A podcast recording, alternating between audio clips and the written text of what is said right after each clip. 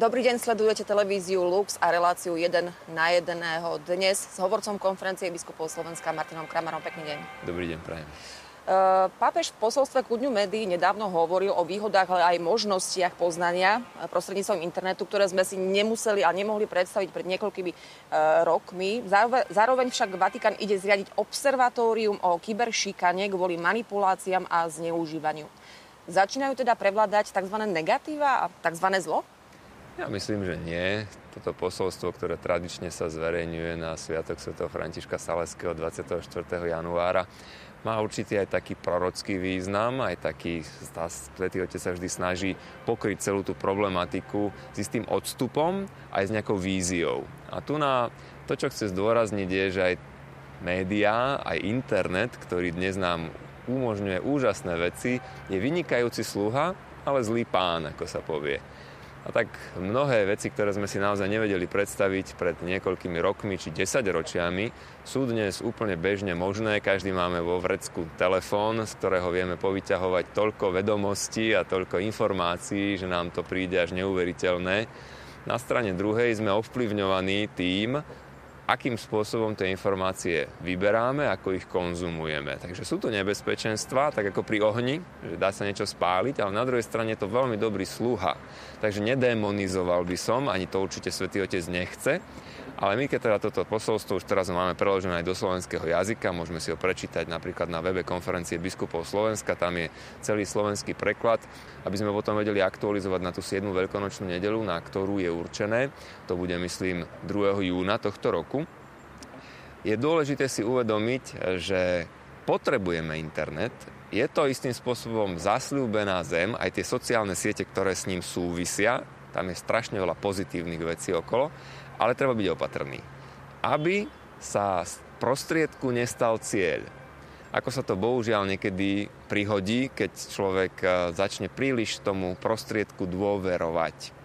A tak aj Svetý Otec chce nám zdôrazniť, že na jednej strane choďte, hľadajte, ale nech je to na posilnenie vzťahov. Network teda nejaká sieť, ktorá sa vytvára, nejaké združovanie ľudí, to je výborné. To umožňuje napríklad aj vyššiu komunikáciu v rodine, keď človek cestuje do zahraničia. Kedy si to stalo strašné peniaze. Ja si pamätám, keď som v Spojených štátoch amerických ako 17-ročný študent, som sa bál telefonovať dlhšie ako dve minúty len našim, čo si povedať rýchlo a mm, stalo to proste veľmi veľa peňazí. Dnes cez ten Skype alebo cez mnoho ďalších, či je to Viber alebo tieto messengery, ktoré existujú. Môžete de facto zadarmo, ak ste na Wi-Fi pripojení, komunikovať so svojou rodinou z ktoréhokoľvek miesta na svete. A to je výborné. Staré mamy dnes majú doma tablet, niekedy by človek povedal tablet, tak by hľadali tabletku, že o čo sa jedná a zistíte, že vedia tak vynikajúco navigovať na internete, dokonca sú aktívne na sociálnych sieťach úžasnými spôsobmi, že to, ten pokrok išiel za niekoľko rokov úžasne dopredu. A pokiaľ to pomáha tej rodine, že sa viacej stretne, keď aj tá vzdialenosť ich oddeluje, pokiaľ to pomáha ľuďom, že obnovuje to vzťahy, povedzme, Nevedel som si predstaviť, že koho si, ktorého som stretol na strednej škole, že si nebudem môcť dnes komunikovať po toľkých rokoch, lebo on žije v inej krajine a ja som tu a môžem sa niečo spýtať, môžeme si preposlať fotografie za posledné obdobie nášho života. Toto je bez problémov možné, posilňuje to naše vzťahy, tam je to dobré. A kde je to vlastne zle? Lebo asi to zlo... Problém začína, na to papež upozorňuje, vtedy, keď sa z toho prostriedku stáva cieľ.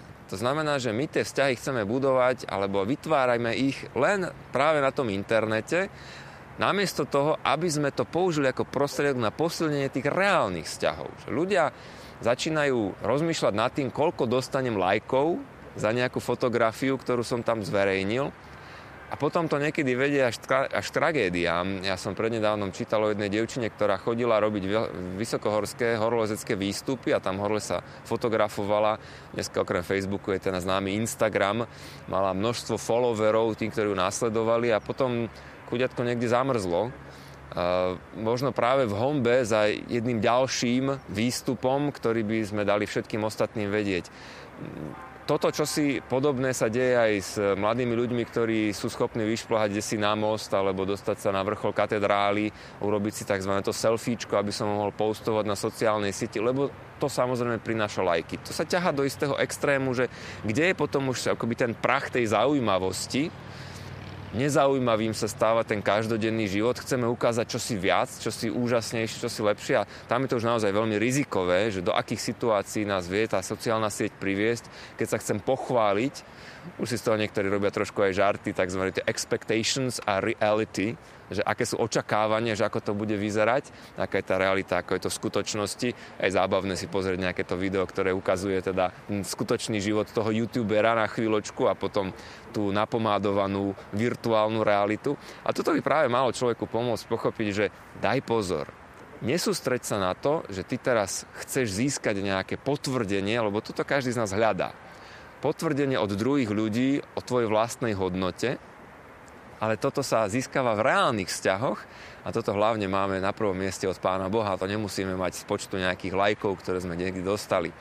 Čiže neísť do virtuálnych vzťahov a neriešiť e, ich len na internete, netešiť sa z nich len v tejto neskutočnej realite, ale snažiť sa tie reálne vzťahy podporovať. Ja si pamätám, že ako som sa ja dostal napríklad na Facebook, nikdy ma to nelákalo, ale keď som bol kaplanom e, misie slovenskej v Ríme, tak potrebovali sme organizovať nejaké spoločné stretnutia, povedzme návštevu nejakej baziliky, katedrály, katakomb, alebo nejaký výlet, kde sme chceli spozrieť San Giovanni Rotondo. A teraz tí mladí ľudia, ktorí prichádzali na tie sveté omše, mi hovorili, oče, vytvorte event a my sa na to prihlásime. A ja hovorím, jak?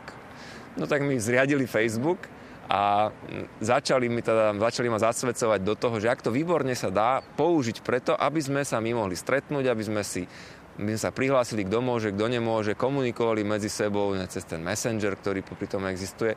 A sa mi to páčilo, lebo bolo to naozaj užitočné k tomu, čo som ja potreboval v tom reálnom živote uskutočňovať.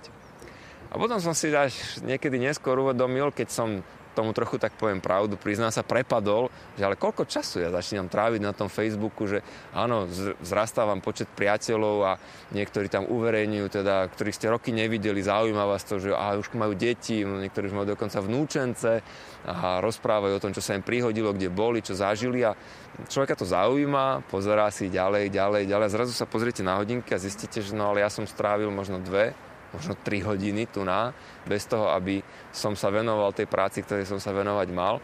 A tam mi zasvietila kontrolka a hovorím si, že pozor, pretože veľmi to konzumuje môj čas a začínam byť na tom akoby trošku aj závislý, že čo idem robiť, keď mám chvíľku voľného času, idem sa tam pozrieť.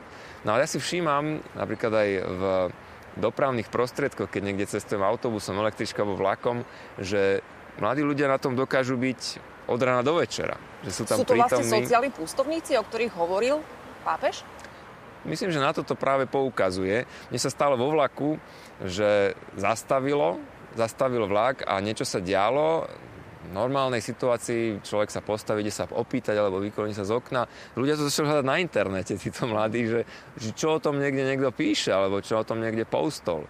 A to mi prišlo také zvláštne, že vlastne sme ani doteraz sme spolu nekomunikovali, lebo každý, ak si sadol na to miesto v tom kúpe, tak si hneď vyťahol ten svoj mobil, ešte pozeral, že by sa to dá nabíjať, či náhodou by som ešte neukoristil jednu zástrčku elektrickú.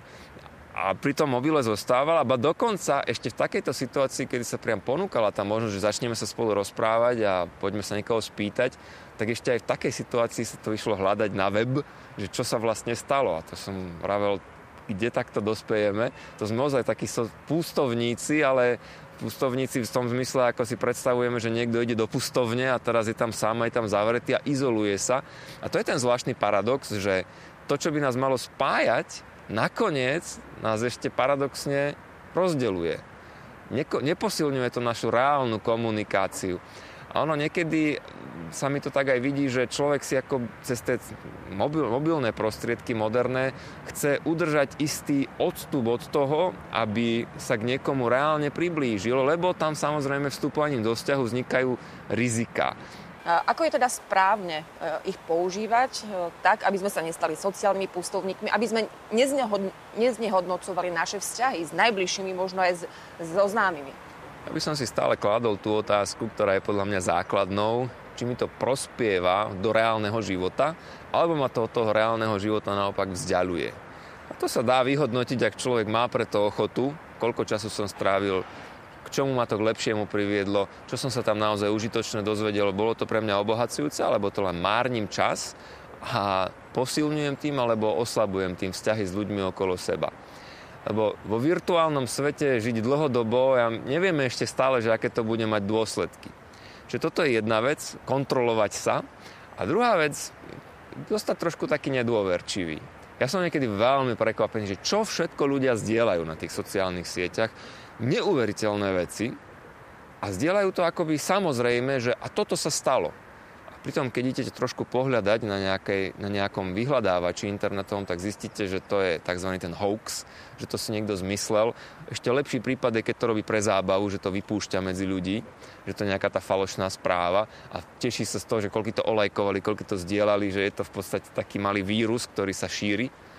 Horšie je, keď je to zámerné, že niekto chce ľudí ovplyvňovať, niekto chce meniť náš pohľad na svet alebo na nejakú skutočnosť a robí to práve týmto prostriedkom a my to šírime ďalej, lebo ono, tak ako sa kedysi bol problém dostať k ľuďom, tak dnes prostredníctvom sociálnych sietí to je úžasné. A viete, to sa dá naozaj v politickom živote využiť, to sa dá v ekonomickom, obchodnom živote využiť. Veľa sa o tom rozpráva, už niektorí známi dokonca hovoria, že oni už nechcú ani žiadny mobil, ani žiadny elektronický prostriedok, lebo stále ma niekto sleduje, stále niekto zbiera moje dáta toho by som sa zase až tak extrémne nebál. Dôležité však je dať tomu nejakú hranicu a zachovať si istú nedôverčivosť, takú prirodzenú a keď tak niečo vidím, pýtať sa, odkiaľ mám túto informáciu, kde sa to dá overiť a či ten zdroj, od ktorého to ku mne prichádza, je relevantný.